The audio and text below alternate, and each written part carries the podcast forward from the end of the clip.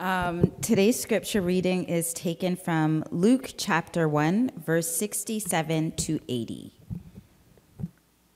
His, his father Zechariah was filled with the Holy Spirit and prophesied. Praise, praise, sorry. praise be to the Lord, the God of Israel, because he has come to his people and redeemed them. He has raised up a horn of salvation for us in the house of his servant David, as he said through his holy prophets of long ago. Salvation from our enemies and from the hand of all who hate us, to show mercy to our ancestors and to remember his holy covenant, the oath he swore to our father Abraham, to rescue us from the hand of our enemies and to enable us to serve him without fear in holiness and righteousness before him all our days. And you, my child, will be called a prophet of the Most High.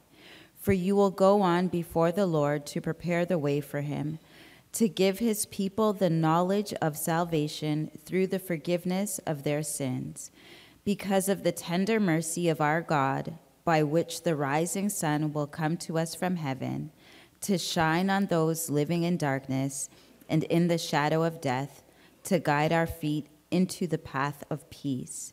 And the child grew and became strong in spirit, and he lived in the wilderness until he appeared publicly to Israel. Luke 1 67 to 80. Thank you. Lesline was with us in our trip to Bolivia recently, along with uh, Muyua and Darcy. Uh, and Shadow, good old Shadow right there. We had a great time. So we were able to build some special relationships that we're thankful for that. So we are looking at uh, going in this coming November, so you can kind of keep that in mind. First couple of weeks in November, if you're thinking about something like that. We'll talk more about it. So, the nearness of our promise, we've been reflecting on God coming to us in the Advent season and he comes in nearness. And we've looked at a variety of texts from um, Paul's epistles, actually, and now we turn to a, a Luke story. Story of the priest uh, Zechariah, who was an older priest. Um, so I'm not quite sure what that age would be, but they are depicted as older, he and Elizabeth. And they are promised a child. An angel comes to them and promises a child. And Zechariah has a hard time believing that. He doesn't know really how that will take place. And so the angel says, Well, because you're doubting, I'm going to teach you a little lesson, and uh, you're not going to be able to speak for a number of months, maybe six months. And so he can't do that. And finally, when the child is born, you remember the story John the Baptist is born who was a cousin of Jesus. And finally, he's able to speak again. He's able to open his mouth and he gives praise. And that's what this song that we just read, the Benedictus, based on the Latin text uh, as it begins Blessed be the Lord. Greek, it's kind of similar. And in a lot of our English translations, we pick up on that. So, the Song of Benedictus, what is that about for us? And because of the children's pageant, I'm going to keep our I might talk a little bit shorter today. We'll see what happens. Viktor Frankl. Viktor Frankl survived right through the Holocaust camps in Germany, Nazi regime. And he writes Any of us can say yes to life in spite of everything. He was convinced of that that no matter what situation you find yourself in, no matter how dark it might seem, you can find life and rejoice in your life no matter where you're at. He was absolutely convinced of this. Any of us can say yes to life in spite of everything. So that's an invitation to us because I'm not sure where you're at this morning where challenges are out in your family or stuff you hear on the news. situations around the world that are so frustrating and awful. We can get very discouraged about it all. Viktor Frankl writes, reminds us any of us can say yes to life in spite of everything. He was surrounded by a lot of soldiers who, and, a lot of just people, innocent people from Germany who happened to be Jewish, and others who were disabled or needy of whatever form were thrown in these camps. And for, for many of them, obviously, it was a terrible situation. And folk would take their lives because of how bad it was. And for Frankl, for him, that was not an option. And he would say, any of us can say yes to life in spite of everything. And so that was something that, you know, Zechariah had to learn in his own way. Didn't know if he could believe the angel's words or not. So we'll just keep that in mind as we go. And you, child, this is just the second part, will be called the prophet of the Most High, for you will go before the Lord to prepare his ways, to give knowledge of salvation to his people by the forgiveness of their sins. Lovely image here. By the tender mercy of our God, the dawn from on high will break upon us. It's the rising sun coming up. That's the image. To give light to those who sit in darkness and in the shadow of death to guide our feet into the way of peace. That's where the angel says. So it's, it's, it's a very lovely piece. So, just three points as we go. And the first one is that obviously this is a prayer. So, the, this, this statement is a prayer. Blessed be. Zechariah prays. So, this whole song and all the canticles of the, of the Christmas story are, are prayers. And we've said in the last little while that prayer is a conversation. Prayer is an engagement with God. Prayer is you saying yes to God, speaking and listening to Him. That's what Zechariah is engaged with here. And so when you read these kinds of texts, that's, that's, that's where it begins. So it's a reminder to you, to me, no matter what our situations, will we carry on with God in our relationship with Him? Will we have the courage to keep moving forward even when we don't know what is at the end of the tunnel? Will I stay in communication with God? Will you stay in communication with Him? And so, this Advent season, that's where it begins. And that's a choice. That's a choice. Interesting, Viktor Frankl, in his writings, he says that the first, the first move for you and for me forward is action. Will we act? Will we decide and move forward? Or do we stay stuck and do nothing? It's a big thing. So, even in the concentration camps, will somehow I move forward? Will somehow I act? Even though you may be stuck in a cell, you might be stuck in a cell with 50 other people, but will I act? Will I act in my heart and mind? Because that can never be taken away from you, no matter what happens physically. Will you act? And will I act? So, in our action, will we pray? Will we lift up our eyes somehow?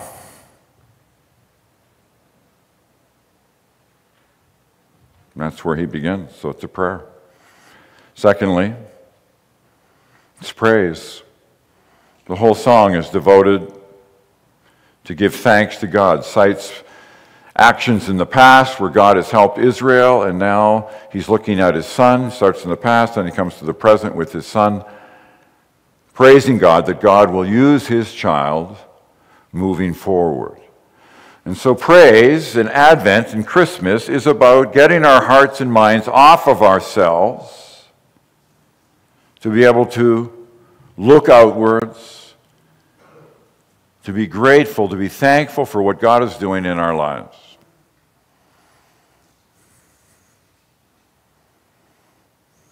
So we come here this morning, children put on their pageant. Haven't done one of those in a long time. The little kids do their part. So, can we pause and be grateful and see that? Will we be able to see that? And give thanks. It's interesting that Kierkegaard has a line, and he says, The door to happiness always opens outside, outward. The door to happiness always opens outward. I like that line. If we try to find it in ourselves, it won't work, Kierkegaard says, a great philosopher. Happiness only goes forward. You have to open the door out. And so the second part, beyond action, is, is that of loving. It's, it's moving out towards others. Can I lift up my eyes from myself, no matter where I'm at, and move towards others? Show that love to others. Can be your family, can you be your spouse, can be your relatives, can be your neighbors. Will I move out? And part of that is seeing and being grateful and thankful that you can do that.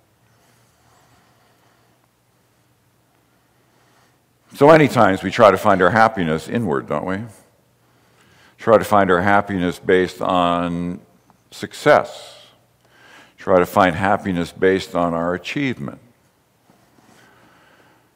try to find happiness in good grades, whatever that might be, lots of money. Kierkegaard says that will never, ever, ever create happiness. No, how much, no matter how much you achieve,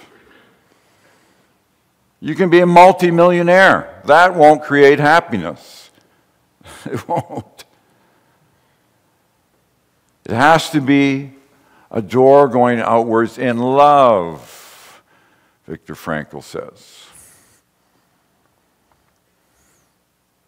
So, how did he show love sitting in a Jewish concentration camp in Germany? How, how did he do that? That's what he wrote. He was committed to do that, whatever way he could. So, action, moving outwards in love, whatever way we can, do that in this Advent season, here in our church, in your families, your extended families, wherever that door can open outwards. And give praise, be thankful as you note those things. Keep a prayer journal, keep a thanks journal, something. Keep mindful of what you're grateful for not just for the things you want to see to check off on some list, not all the ways you're unhappy. How can you move forward? How can I move forward? God is the God who comes near, and we hear this statement the distant God is become near, and the God we feared is become the lover of our souls, William Barclay wrote. The distant God is become near. And so, because He comes near, we can say yes. We can be thankful. We can be grateful. Then, hopefully, we can move forward. I don't know. Does that make sense? Distant God has become near. And then finally, thirdly, it talks about presence. The presence of God. So it's prayer it's praise, and now it's engagement with God in our here and now, no matter what the reality is, whatever you're facing, whatever the darkness might be. Can I stay in conversation with God and know God as my near God that walks with me? One writer, Goleman, Daniel Goleman, writes on Frankl's work, and he says, Even the dark and joyless episodes of our lives can be times when we mature and find meaning. He, meaning Frankl, he even posits that the more difficult, the more meaningful troubles and challenges can be. How we deal with the tough parts of our lives, he observes, shows who we are. So, what Goleman is saying, and what Viktor Frankl really believed, is that whatever the situations we face, we can still act, we can still move forward, we can still love others regardless of whatever pain, whatever that might be. And in fact, often when we deal in those times, Goleman says we can actually mature. We can move forward. Right to the end.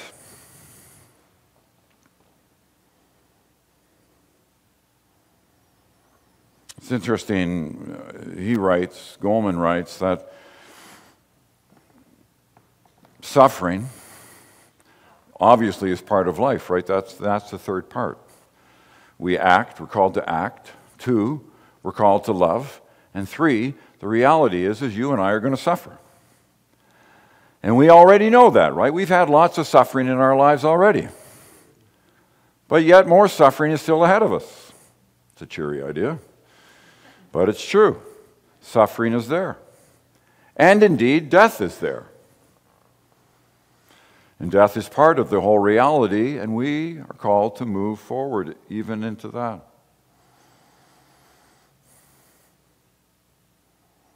Frankl wasn't happy with taking drugs at the end to, to diminish our minds and our thoughts, what's going on. He argued, though, the more we're aware, the better. Keep staying aware right through the whole thing. And there will be more and more opportunities to mature all the way through it. It's hard to do that, isn't it? Hard to do that when my dad was suffering at the end. Finally, I went to the nurse and I said, Nurse, can't you, can't you give my dad something? Because he's obviously suffering. So I'm thinking that I'm helping him, right? Maybe I did. But I made a decision for my dad at that point. I made that decision. It wasn't his decision. I made it. And so, uh, was that helpful or not? I don't know. Because my dad's in that situation. What's he experiencing? What's, he, what's going on in his heart and mind right through all of that? Maybe there was more yet he still wanted to experience or had to experience. I don't know. I don't have an answer for these things. But Viktor Frankl would say, stay with it till the end. So maybe there's wisdom in that. I don't know. Well, we do know that suffering is part of our reality. And if that's the case, how do I keep going forward, receive it, in a way that still builds my life, builds your life, and those around us. So we don't have to get stuck in it. We can still mature and grow through it all. And so that was the opportunity for Zechariah, and that's the, the opportunity for John the Baptist. John the Baptist goes forward and he lives in the desert. And at the end, what happens? He has a moment of success prophet of God. Finally, his head is chopped off by Herod. So, his experience, suffering was part of his experience. Suffering was part of the experience of Jesus our Lord, obviously. So I say all of that, not, not to be a downer, but just to recognize how do we live our lives. So we are invited to act. You're invited to act Frankl writes in another point if you actually have a divine mission, then that is truly amazing. Grab it. He writes, I'm not sure what faith he was. You have a divine mission. All the better. Act. Secondly, love. Open the door out. Happiness is only out there. And thirdly, suffering. Suffering part of that. For Zechariah, for John the Baptist, for Christ, for you and me in our own way. Will we keep looking into Jesus through it all? Through it all, Andraé Crouch used to sing, through it all. In Jesus' name, amen.